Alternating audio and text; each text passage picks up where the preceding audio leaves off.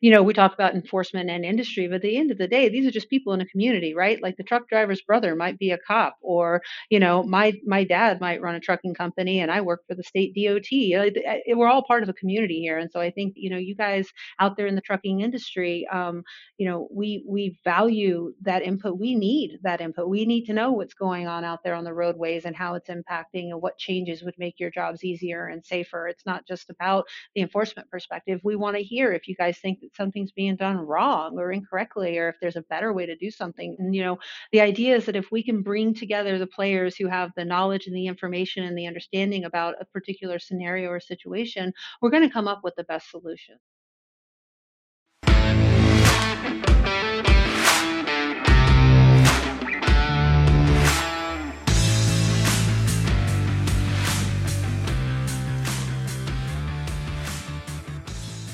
Welcome back to another edition of Trucking with Pro Miles featuring that cool cat right there, Tony Stronchek.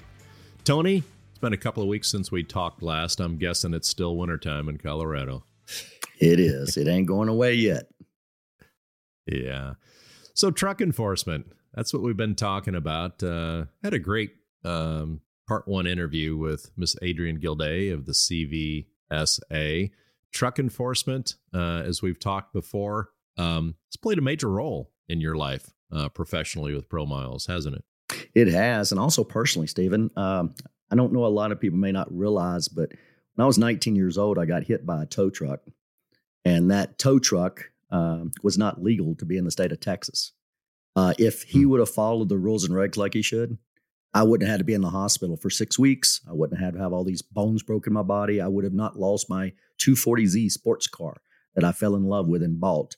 Um, and and you know, honestly, I didn't really care too much for enforcement. I was the guy back then when I was in my teens that I was speeding. I wasn't doing everything like I should be doing, and and I always looked at enforcement as being just a pain. You know, why are they bothering me? Just leave me alone. Let me live my life.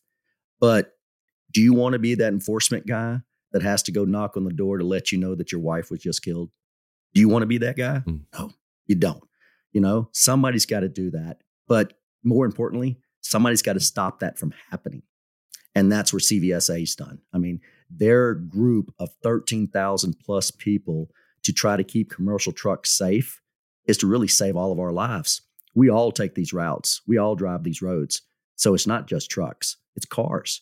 But we need to make sure those bigger pieces of equipment that weigh so much are safe, that they know what they can and cannot do. You know, there's too many actions, like I was mentioning before here in Colorado, you know, it's in the wintertime, it's bad enough when you're going uphill, you're going downhill, and now you got weather coming in.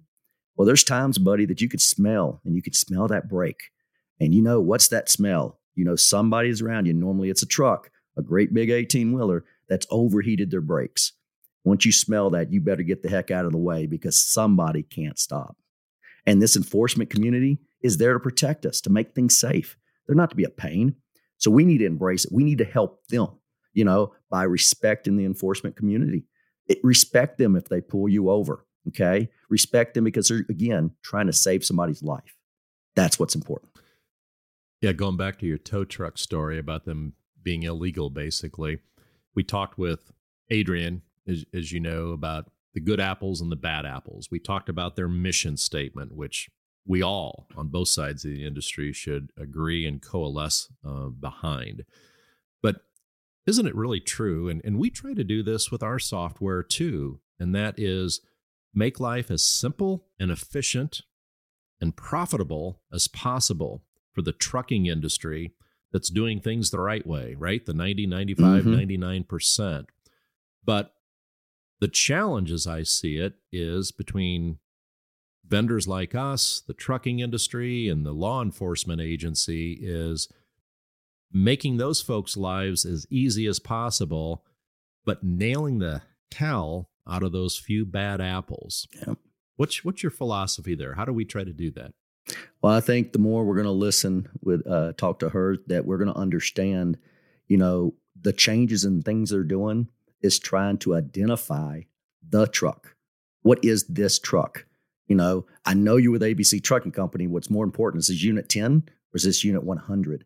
Because if Unit 10 gets stopped all the time, you know, and always has these issues, Well, guess what? I'm going to mm-hmm. stop unit 10 again because if his brakes are always having problems over the last year, more than likely he's having problems with his brakes still. He never fixes it. So it gives them the chance to really point out and focus on the true people that need to be addressed. And honestly, they're not out there just to find you. They're out there to educate you, to teach you what's wrong. We're not experts, you know, none of us are. And these truck drivers, they can drive a truck, but there's certain things about that truck they don't know how to deal with. They're not the guys that repair it all the time, you know? And so it's education and it's educating both sides. They're not out to say, hey, I got a quota. I got to make this many tickets. And that's what we grew up thinking. Oh, that cop's pulling me over, give me a ticket because he's going to make more money. No, their job on the commercial side is safety. Number one is safety. They want to lessen accidents, lessen death, mm-hmm. and lessen any kind of you know thing that's going to happen to somebody that's going to put you out of put you out of control, out of out of work. You know, you're going to lose everything you've got all because of an accident that could been that, you know not happen if you would have done yeah. certain things like you should have. That idiot tow truck company that that you referred to. Mm-hmm. How do we thread the needle, Tony? In other words, how do we go about getting folks like that off the road so they don't maim and mangle people, good people like you and your body, but at the same time, not create new policies that are going to make life hell for all those other tow truck companies out there that are doing things the right way. That's the challenge. It is, and that's what CVSA has has been challenged with all these years. But let me tell you, if you want to take your wife and your kids to Disney World, so you're going to travel a couple of states over to go do this, the number one concern that always is in my mind is what route do I take and how do I make sure I'm more defensive than anything? Because there's a lot of people out there that's not going to be focused driving, you know, cars, trucks, everybody. You've got to have this. You've got to have an enforcement that cares. And to be honest with you, they need a better way to pick out the right people to go after. The problem today, they don't have a way to do this. They got to stop. The six cars go by, six trucks go by. You know, they got to pick one just by a gut call. Which one should I pull over? If they knew the culprits more than the non culprits, that's where they focus. Then you can get them off the road. But if you have 13,000 enforcement officers, but you got millions of trucks, how? Do the math. How many trucks would each enforcement officer have to pull over to hit a quota to get them all? The number of inspections is very small. That's what the bad part is. They need a faster way to inspect, a faster way to identify what truck is that in your fleet because you may have 100 drivers, 100 owner operators, and you got two of them that aren't that great. The other 98 are amazing. They're the ones being compromised. They're the ones getting pulled over for no reason when really it's those other two guys. So what do you do? You need to look within your fleet, find those two guys, and get rid of them. Why? Because it's going to slow down the other 98. That's the key, Stephen. You've got to be able to pinpoint the right people. I don't want everybody yeah. being pulled over just to be checked.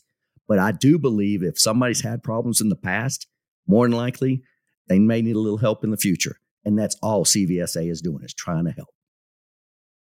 Well, speaking of enforcement, I got you and I's boss, Miss Megan, I think in my ear saying, let's get to the real expert here, Miss Adrienne Gildea, for part two of our podcast on the CVSA and its interaction with the trucking industry. Let's have a listen, Tony.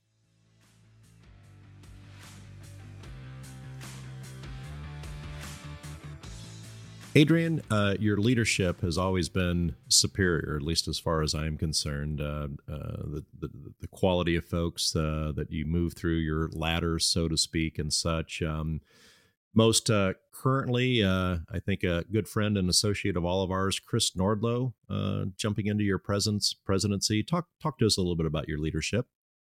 Yeah, absolutely. And I, I, I obviously agree. We've got great leadership. Uh, we work for great people here. Um, yeah, Chris Nordloh, Major Chris Nordloh from Texas, took over as CVSA president on October 1st. We have a succession type thing. So you get elected as secretary, you serve as vice president for a year, you serve as president for a year, and then you serve three years as a past president on the board to provide, you know, perspective and historical knowledge and all of that sort of thing. The the dad jokes are important as well.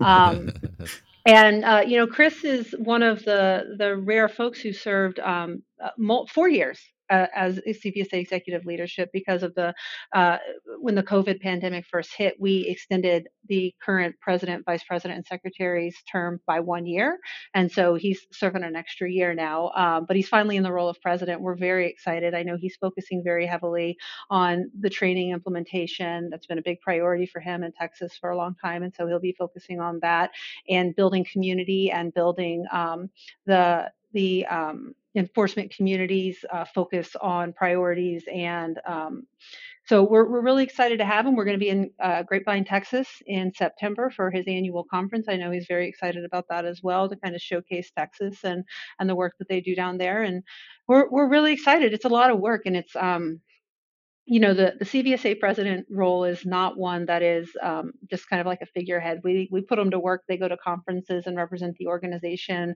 Um, they testify on Capitol Hill for us when that's appropriate and necessary. They um, ha- are responsible for guiding and shepherding the organization for you know their year as president. And they all take it very seriously. And so to your point, we we get really lucky because we get folks who are passionate and invested and um, and, and really dedicated to the mission of the organization. And they're a great resource for us throughout the year. For those folks that don't know Chris, um, tell us a little bit more about him personally. I mean, what kind of a guy is he? What what kind of a person is he? Oh, Chris is a great guy. He's um I'm a southerner, okay? So I I love uh, southerners and my dad's a Texan and Chris is a Texan through and through. He is um a very passionate, caring man. He cares very much about his program and the work that he and his his team do down there in Texas to improve roadway safety. Uh, he takes it very seriously. Um, but he's also quite a lot of fun. He's a funny guy and um you know, he loves good food and good wine and he loves going hunting. Uh, he likes to take his daughter hunting. He's really cute dad. He's very proud of his daughter, and it's very sweet. And he's just he's a lot of fun. Well, that's good because you know when you get somebody in that position, you know they can't just be a suit and tie type person. They got to be a human being, and mm-hmm. to find those kind of folks and folks that want to go 110 percent, you know, they're they're not there just like you said as a figurehead. They're there to make a difference. And uh, so we're pretty, we're really excited as well that he's uh, he's gotten to that position and the changes and stuff that I know he'll be able to make. Yeah, absolutely. I mean, I think that what you'll find is, uh, in, and I'm sure this is true for a lot of organizations. I just know it's true for ours. Is that the folks who run for CVSA secretary do it because they have a mission and they have a goal, they have a priority that's really important to them, and they see the opportunity to to move the needle on that um, and to drive this organization in the direction that they think is important. And so that's you know they step up and they take on the time commitment and the responsibility of chairing our board meetings and all the work that goes in with that and all the additional reading and you know it's it's a hardworking group and they they take it very seriously. Can you tell often. me one thing? Give me give can you give me i'm sorry stephen can you do this for me? Can you give me a time that you've been at cvsa that was the most fun most exciting uh, something really crazy happened? What would that be?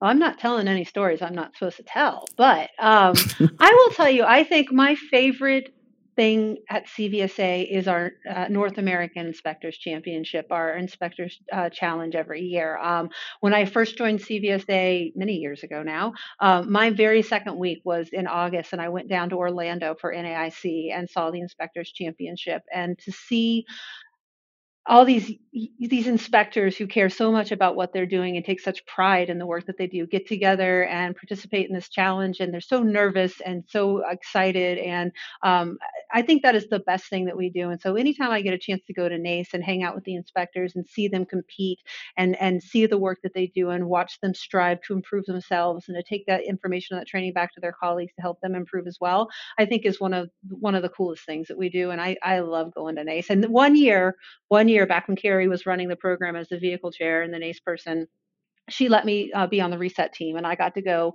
uh, re-brake the trucks and standardize the trucks for each inspector that went through the, the inspection process. And that was a lot of fun. Cool.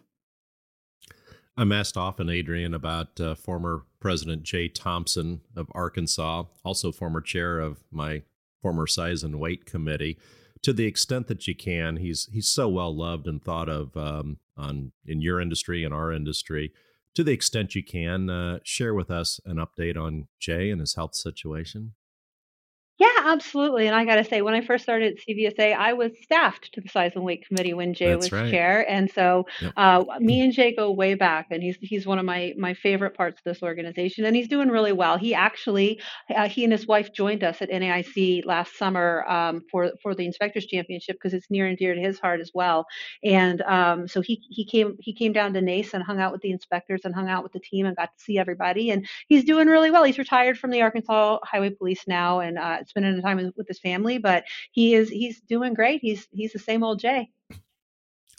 Let's talk uh, size and weight committee. Um, uh, I formally served on it, participated in it. Uh, Dan Wells, uh, I think, chaired it for you uh, for a, Yes, a brief time. What's going on with your size and weight committee? Who are they? What are they? And what do, what do they interest themselves in? Well, I mean, they are the folks who are paying attention to the size and weight enforcement and compliance part of what we all do with the roads. I mean, it's incredibly important that the infrastructure that these vehicles travel over are, is is taken care of and maintained and treated properly so that the roads stay safe for people to drive on, right? And we know that the the, the weight of a vehicle uh, is critically important and has an impact, particularly on bridges and things like that. And so, what the size and weight committee has been focusing on is um, most recently, they've been focusing on developments in size and weight compliance technology, portable scales, and things like that. They've been getting demos on new technology in that arena. And then the other initiative that they work on quite regularly is um, the permitting and standardization with the folks over at AASHTO um, and making sure that to the extent that it's possible, there is harmonization in all of the permitting and escorting and that sort of stuff. You know, we are um, uh, 50 states and you know it's pretty diverse and um, so making sure that to the extent possible we can um, harmonize between those requirements so motor carriers don't have to stop at each state line and switch this flag for that flag and call a car and let a car go and that sort of thing. So they work pretty hard on that trying to standardize it where possible. And then the other thing that they've been focused on most recently is the new cvsa emergency declaration site. Um, Hmm. And uh, yeah, so it, it it was a product kind of of the COVID situation when all these emergency waivers were being issued from for everything, and they were all being declared. And I mean, it's obviously been an issue ongoing, um, kind of trying to standardize and and put all of the emergency declarations in one place so that folks know when when and what regs are waived where and under what circumstances. And so we, um, in collaboration with the the, the federal government folks um, and the states, have stood up our emergency declarations website and uh, the way it works is we we host it, and all of the jurisdictions have somebody designated who's responsible for uploading their declarations and waivers and things like that when they go into effect. And um, you know, we we monitor it too, and we we we upload any that are missing. But essentially, you know, it, it's a it's a one stop shop to go to to see what the the various regulations are waived under what scenarios and things like that. And so we've been doing a lot of work on on that side with the size and weight Is, is there a web? Is there a website that uh, you can give people for them to go to see this? Is it up yet? Yeah, it's absolutely it's operational. It is on CVSA's uh, site. If you go to um, cvsa.org and go to our inspections tab, there is a little drop down, and one of them is our emergency declarations portal, and it takes you there. And it's it's really cool. I mean, even just for fun, like you can you can pull up uh, which emergency declaration. Like you just want to see where hours of service are waived, you can search for hours of service. If you just want to see which what's waived in Kentucky today, you can just click on Kentucky and zoom in. We've got them archived so that if your inspector trying to verify something that happened three weeks ago, you can go pull up them the emergency declarations that were active three weeks ago. So it's incredibly interactive, and and you know I I think it's really well done. I had nothing to do with it, um, but I I think it's really cool, and I like poking around in it. And I, I know that the feedback we're receiving from folks out there on the roadways that it's it's it's what being well used and it's a useful tool. Pro Miles from time to time, Adrienne, is asked by FHWA and consultants to subconsult, and it just so happens we're subconsulting right now with FHWA and Jeff Purdy on uh, this very topic, making the movement of CMVs, both legal and oversized, more efficient during times of responding to emergencies and natural disasters.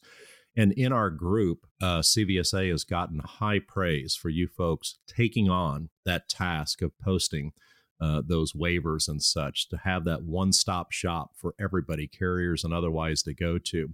The one constructive request or opportunity I've heard, Adrienne, if you could comment on it, is your staff, like everybody's staff, is is, is what it is. and the potential perhaps for those waivers during the nitty gritty of the first 24, 48 hours being updated in an extremely timely manner. That takes resources, doesn't it? It absolutely does. And it's one of the reasons why we have um, asked that the states be responsible for uploading their own waivers rather than emailing them to us. And um, you know, Jake Liberto, who's on our staff right now, is the one who's handling that project for us. Rather than hoping that Jake sees the email and gets it up there, you know, as quickly as possible, um, we we ask that the states do it because the states know about it, right? You know what's being waived in your jurisdiction. Somebody is responsible for it, and so the person in each jurisdiction that's responsible for maintaining it, they are responsible for logging into the portal and making sure that it's uploaded. And as a safety backup, just kind of as a catch-all, FMCSA and uh, the other agencies coordinate with us and communicate to us any of the waivers that they receive as well. They forward them on to us when they receive them. And so we're part of that communication chain there as well. And so between those two, and we are watching them and we we know when there's an emergency happening, right? We know if there's a hurricane hitting the coast or a weather event in the Midwest or the Northeast. And so the, the folks here on staff and in the jurisdictions know to keep an eye out and watch for it. So our, our hope and our plan is that that will work well, but we are obviously open to um, feedback and recommendations. And if we find that that mechanism isn't working, we'll find another way to get it done. I got a question. Do you, do your does your system have capability to um, you know, let's say I'm a carrier and I travel New England states and there's a declaration issued. Is there somewhere I can go to and put my cell phone number or my email in and any of these declarations that get posted automatically get sent to me uh, by email or text to let me know that there's a new uh, a change out there? Have y'all went yep, that far yet? Yep, the portal you can subscribe to what you want to receive, and I think one of the advancements we're working on right now is um, we're we're trying to deploy push notifications so that if you subscribe to if you have our app and you subscribe to the push notifications then if you are driving through mississippi and um, there are waivers active in mississippi you'll get a push notification for the active waivers in mississippi. So yes proactively now you can basically subscribe and get them pushed to you electronically but we are working on having it kind of geographically zoned so that when you're driving and you move into a new area you get notified of the waivers in your your area that is really cool. It is. As we close out here, Adrienne, I'd be remiss to not touch on um, permitting, which you brought up earlier with size and weight because of ProMile's footprint in, in that particular world. And my question is this with more and more states going to automated permitting, as an FHWA study uh, shared previously, it's a win win for everybody. More carriers are more likely to properly get permitted because they can do so in a timely uh, manner. It's better for our infrastructure. It's better for safety, et cetera, et cetera, et cetera, when more people are, are uh, getting permitting. But I think you touched on something earlier.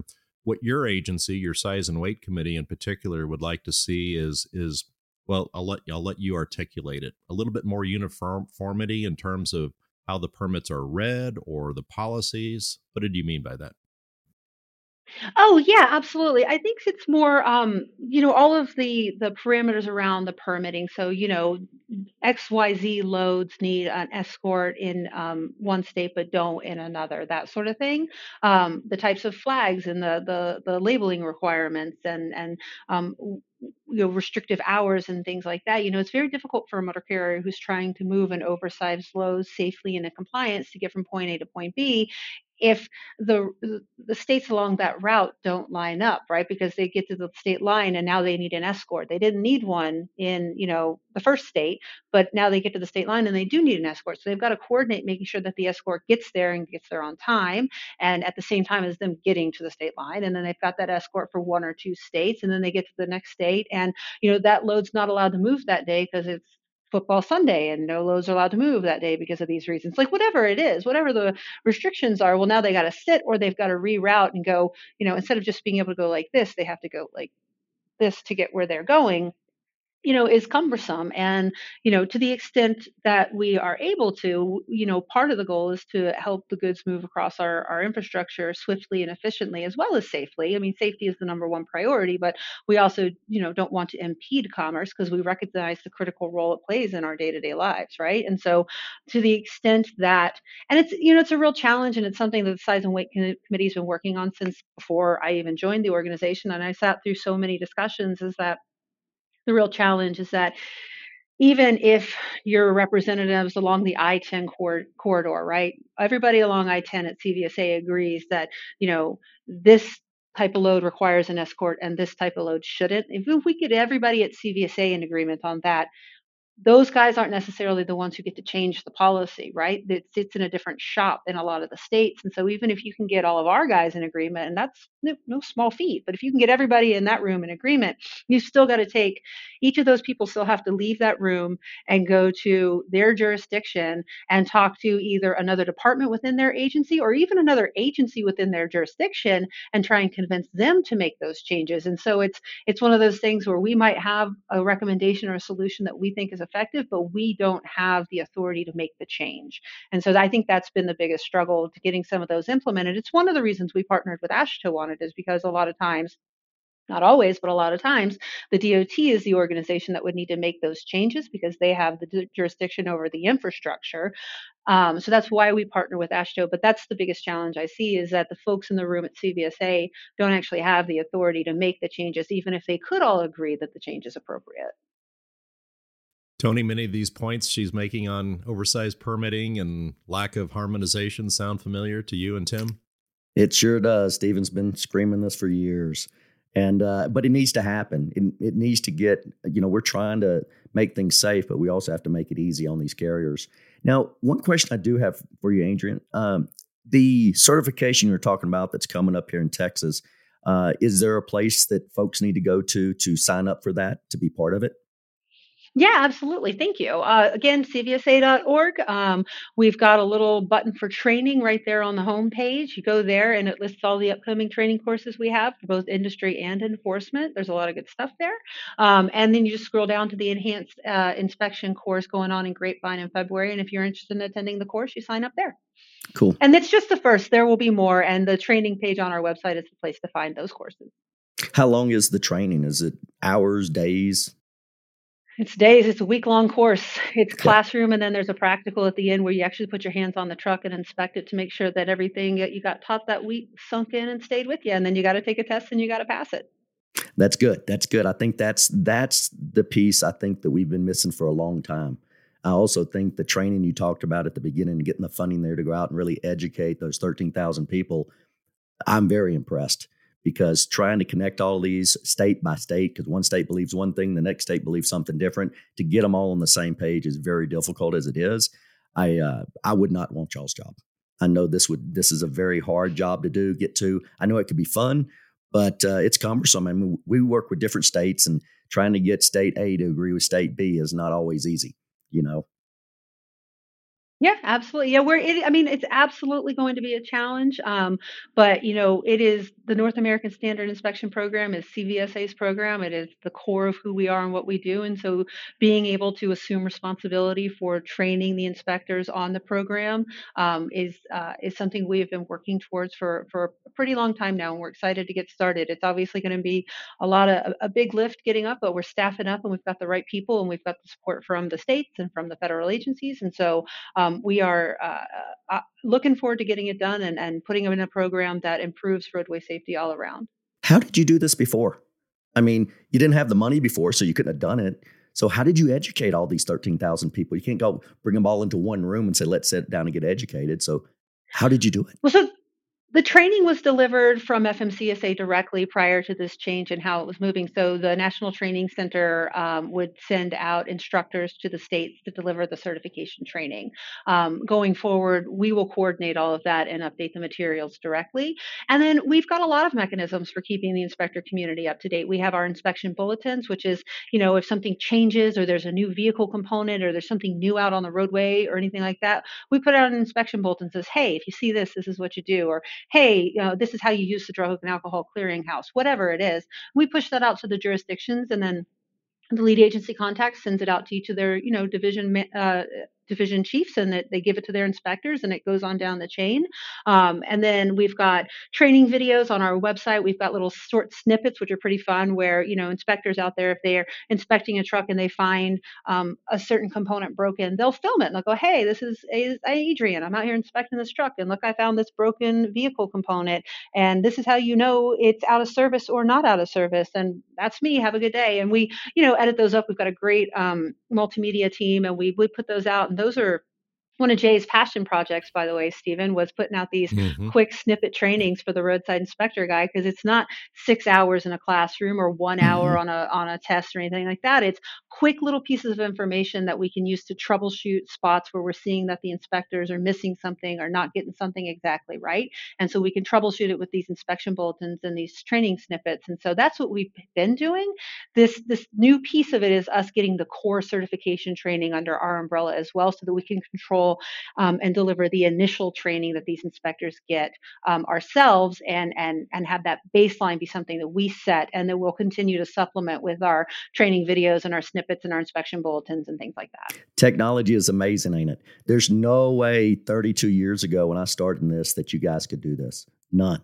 No. I mean, it was so difficult. I mean, you couldn't even back then. It was a pain to even fax somebody something at a truck stop, and sometimes they're out of paper. Sometimes the fax line got corrupted mm. and you didn't get across. So I, I, I knew how difficult it was on you guys before. I'm not saying that it's got that much easier, but I will say it's gotten more complex and it's come it's becoming more uh, obvious to everybody that if you want safety, it's education, and without the education, you're not going to have the safety. I mean, I like your little scenario about the guy saying, "Hey, look, this is what it looks like if something's broke here."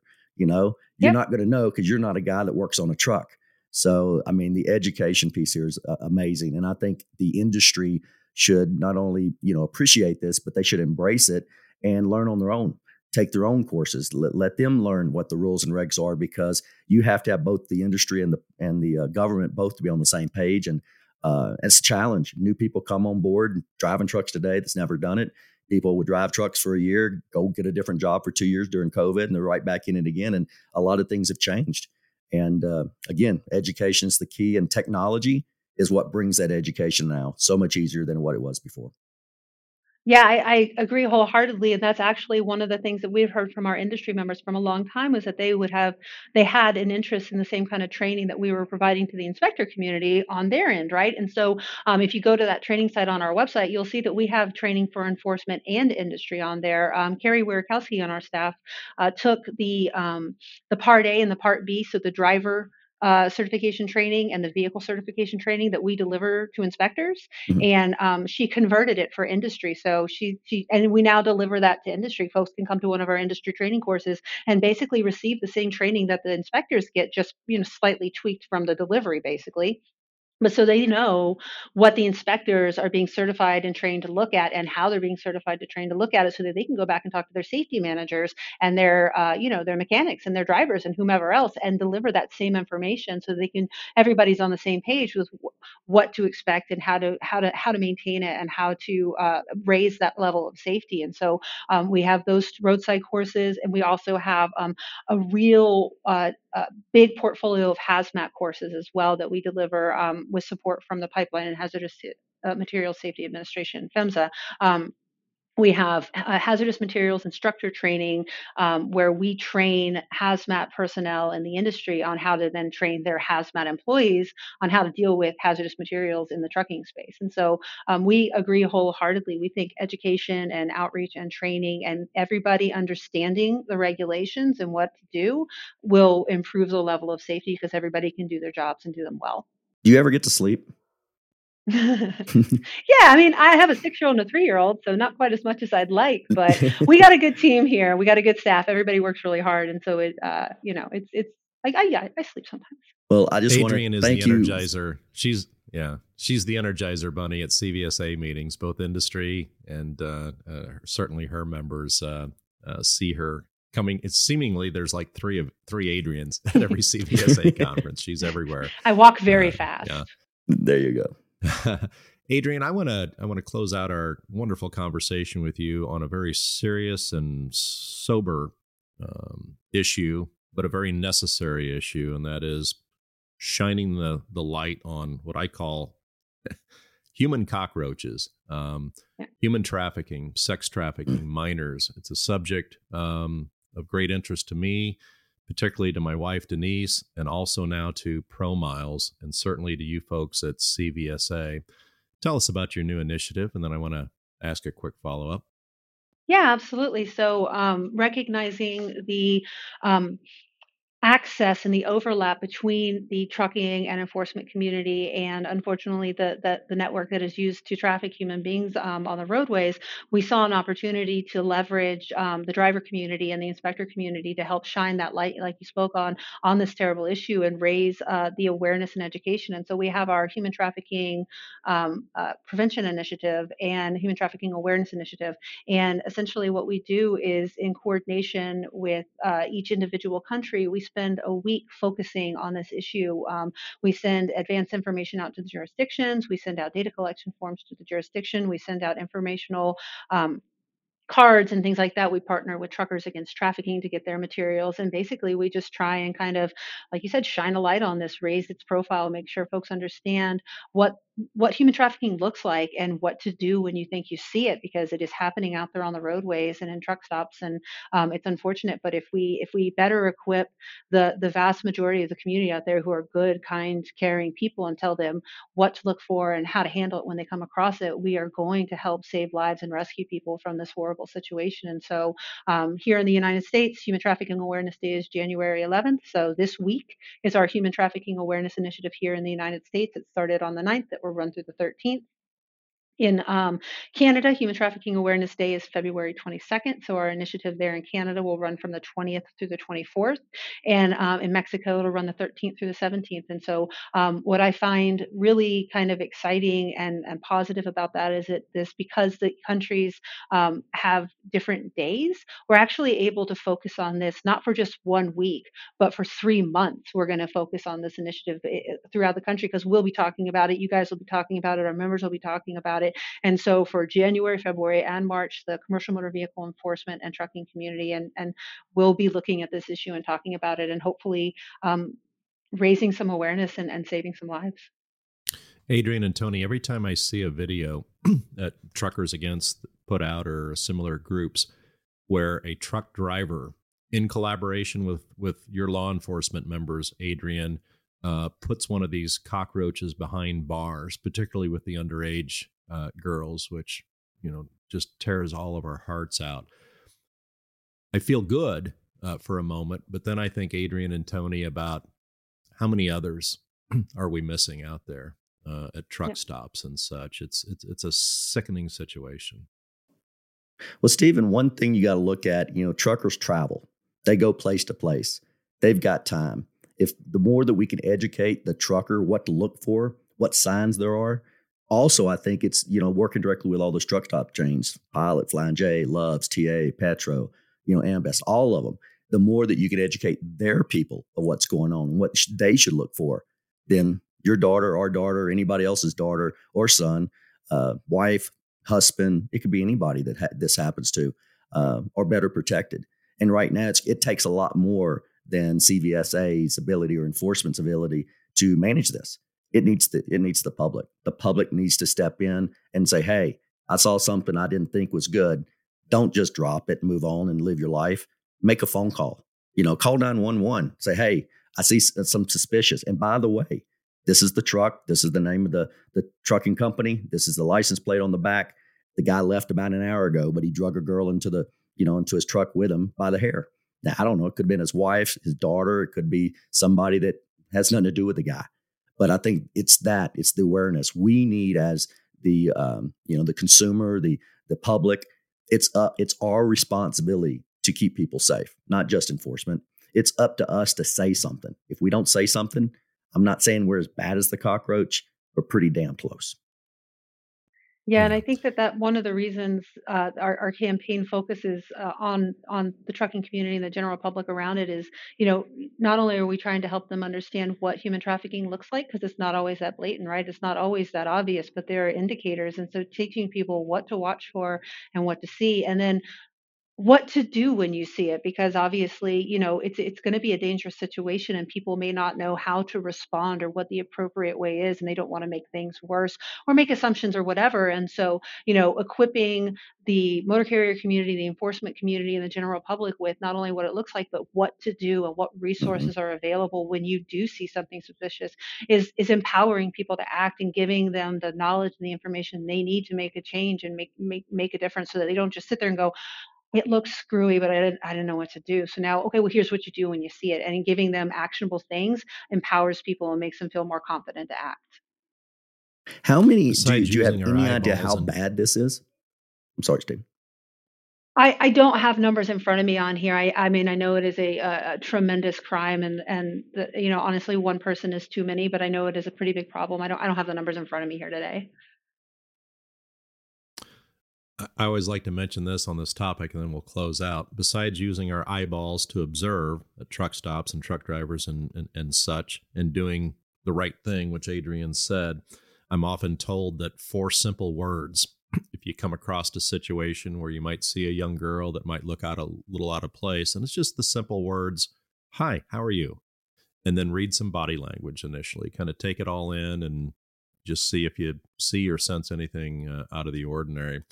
Well, Adrienne, I'd like to close out by asking you to um, help me and us do what I've tried to do for so many years, and that is help me make a pitch to the trucking industry, which is predominantly our audience here, of course, to take an interest and show up uh, to some CVSA meetings. Yeah, absolutely. I appreciate that opportunity, Stephen. Yeah, I mean, I think we, like we started at the beginning of this dis- discussion, CVSA is, um, we serve as a forum to bring together all the parties in the motor carrier industry to talk about the issues facing the industry and figure out solutions that work. We are highly collaborative. We are comprised of the, the jurisdictions in US, Mexico, and Canada at the state, provincial, territorial, local level. Um, as well as the motor carrier industry and not just the motor carriers themselves but everybody around that. And you know the idea is that if we can bring together the players who have the knowledge and the information and the understanding about a particular scenario or situation we're going to come up with the best solutions. And so i would just say that you know you guys out there in the trucking industry um, you know we we value that input. We need that input. We need to know what's going on out there on the roadways and how it's impacting and what changes would make your jobs easier and safer. It's not just about the enforcement perspective. We want to hear if you guys think that something's being done wrong or incorrectly or if there's a better way to do something we're constantly looking for ways to improve our program and our process. And at the end of the day you know, we talk about enforcement and industry, but at the end of the day, these are just people in a community, right? Like the truck driver's brother might be a cop, or you know, my my dad might run a trucking company, and I work for the state DOT.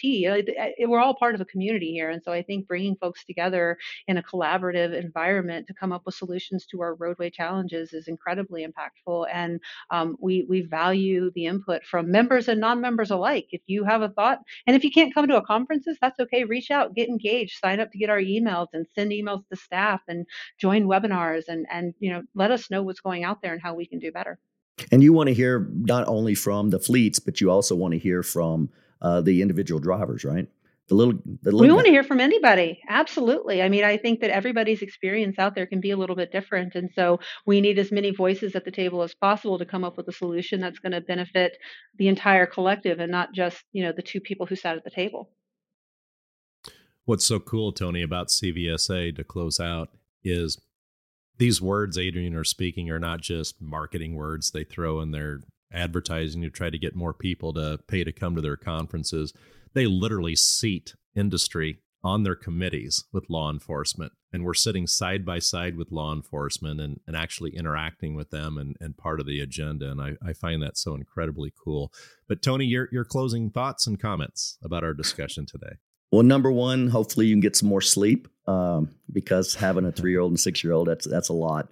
Um, but I will tell you that you know me personally, and from ProMile standpoint, uh, this world would not be what it is today in the in this country if it wasn't for you guys.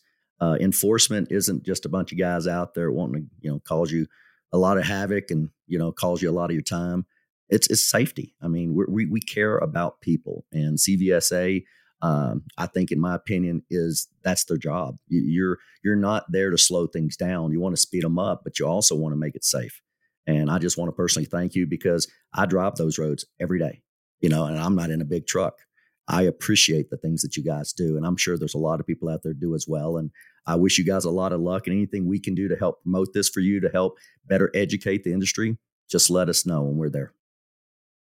Well, thank you so much. I appreciate the kind words, and I, I agree. We uh, we just want to we want everybody to get home as safely as possible every day, and we can all do a little bit better. And help help us keep an eye on Danny Wells. Uh, make sure he stays at his CVSA booth this year. I will do my best. All right. Thank you, Adrienne Gildea, Deputy Executive Director of CVSA. It's been our pleasure. Definitely. Thank you so much for having me. Peace out.